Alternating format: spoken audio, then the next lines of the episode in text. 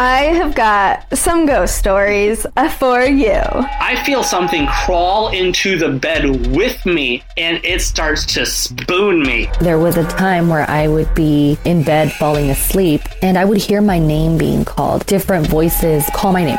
Poof, the person disappeared right in front of our eyes. And we were both like, did you see that? There was this figure of a woman. Her skin was bluish, and her hands were clawed, and her mouth was wide open. So that is my ghost story. Hi, and welcome to Haunted AF, the podcast of real ghost stories told by real people. We are your hosts. I'm Julie Fisk. And I'm Rebecca Black. And this is clearly surprise! a surprise episode. Hope everybody's having a great summer and that you're missing us a little bit. We wanted to drop in, though, due to an email that we just received this week. Thought you guys will want to know about this. Yeah, this email comes from Anthony Gulacci, and it reads, Hello, I stumbled upon your podcast and thought I'd reach out. I'm a producer of the paranormal TV show, Haunted Hospitals, and we're on the hunt for some great stories from hospitals and other care facilities for our next season. I was hoping it'd be possible to share our casting notice on your socials for people to submit their stories to our email. Well, guess what? We have a surprise here, and it's the one and only Anthony Gulacci. Woo! Yay, oh my Anthony! Gosh. Hey, thank you so much for having me. Yes. I'm so honored. Thank you so much for the quick reply and getting this all going so fast. It's so exciting. I think it's clear that Rebecca and I collectively shat our pants.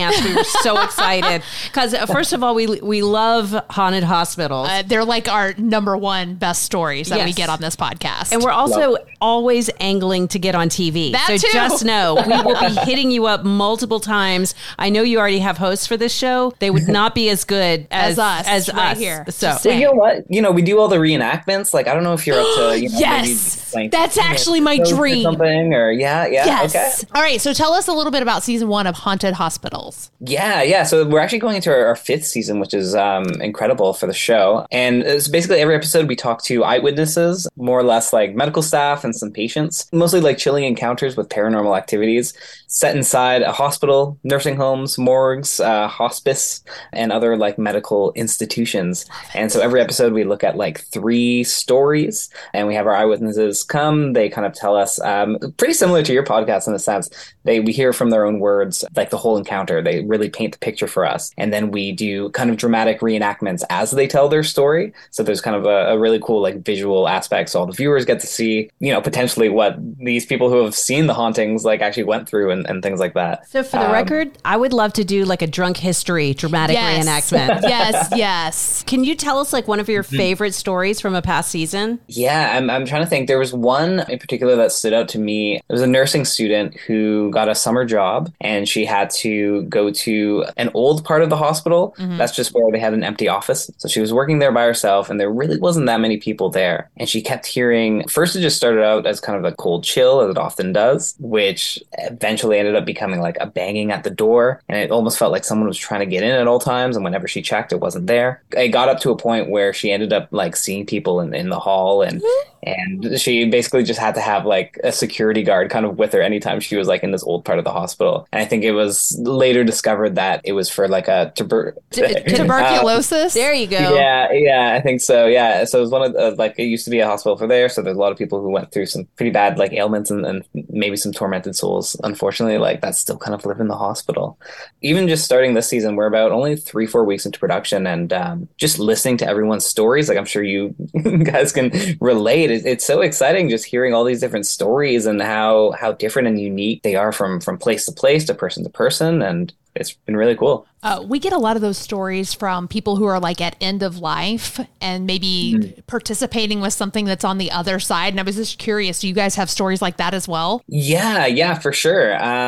It's funny you mentioned that. I just had a call with actually my cousin, out of all people, because she knows I was on the show. Mm-hmm. And something kind of similar happened where, you know, my uncle was passing a few years ago, but she spent a lot of time in the hospital and seeing kind of almost visions of him throughout his life. Like she said, it was really freaky. Like first, first she saw him like current day, and then a few days later it was like him in his 30s, which tripped her out because she was like in her 30s and she's like, I've never seen my dad like this. But it was a weird like reassurance that things were going to be fine, and like it was really cool. It was really spooky. But that's amazing. I don't actually know that we've heard one like that. I totally believed it. Like when she was telling me, like, I was just like, my gosh, that's crazy. And I know she's had some experiences in like the house that she grew up in, and like my personal paranormal experiences have all been linked kind of to that house that they grew up in and stuff. And it's cool. It's all full circle. We do have a couple of spooky hospital stories that we're going to have to share in a minute, but I want to hear your personal story from this haunted house of your cousin's. Yeah. I mean, I didn't know it was haunted until after they moved out of it. But I think one of the last times I stayed over there, I was probably like 10 or 11. I was pretty young. I was like sleeping over with my cousins and stuff. We were just like in kind of like the family room. And I remember waking up in the middle of the night and seeing this like big, it wasn't super spooky like encounter by any means, but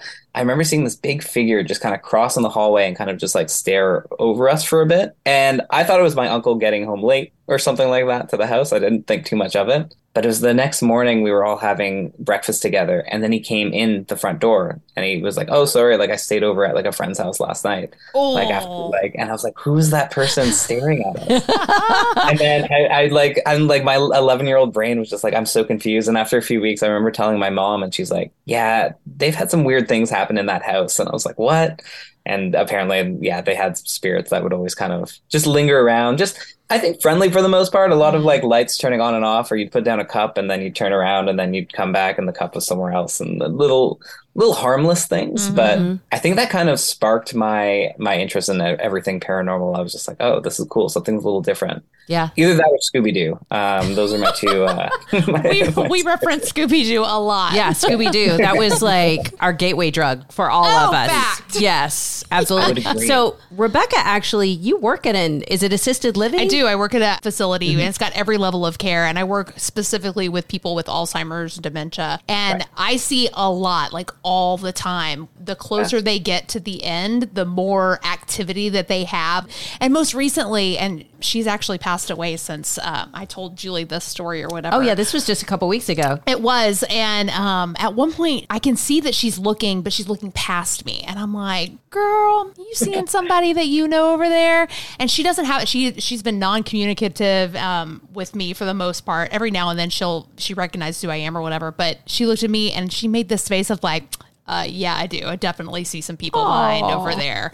And then a couple weeks later, she ended up passing away. But yeah, like all the time, it's like they're reaching for people. They are definitely seeing something. I completely agree. Like even the stories that we've gotten this season so far, like the ones that stick with me, you know, I feel like a lot of patients do look past, like you said, and I would ask like, who's that little girl there? Like, oh, is that your daughter? Or things like that. And I'm just like, chill. Oh my goodness. It does. Yeah. One of our early seasons, we had someone who had tons of stories.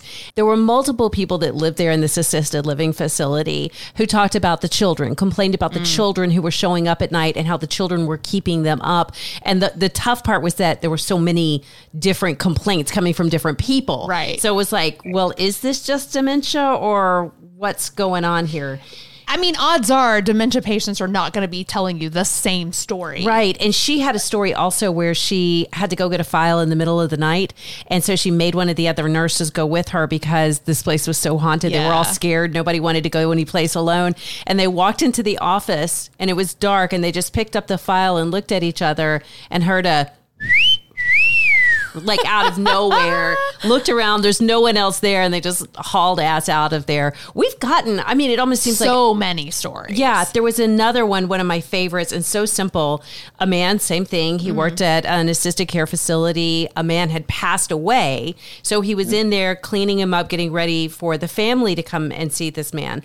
And there was a nurse in there with him. Mm-hmm. So he went to kind of shift the body a little bit, and the guy groaned. The man made a loud groaning sound, and when he did, the TV in his room switched on. Yeah, and he said he and the nurse he and the nurse ran out of the room real quick and kind of tried to calm down. Of course. The other, because the family was on their way, they had to go back in and finish preparing the body. Yeah, so which I don't think is probably uncommon for strange noises to come out. No, they do groan. I will tell you that I've worked with enough people who've passed on that. Yeah, they groan. They fart, they poop. Have you guys ever talked to Nurse Meg? She's another one who has tons of stories. Hey, I don't believe so. Oh, no. We got it. Okay. We'll have to hook y'all up. Yeah, we got to make that connection. She has a really great TikTok that's primarily for nursing students to give them advice, but she will do paranormal stories every now and then and just share all these amazing things that have happened. Mm-hmm. Oh, yeah, we got to make that connection happen. Please, that'd be awesome. Okay, so we know people will want to get in touch with you. Absolutely. How do they go about that?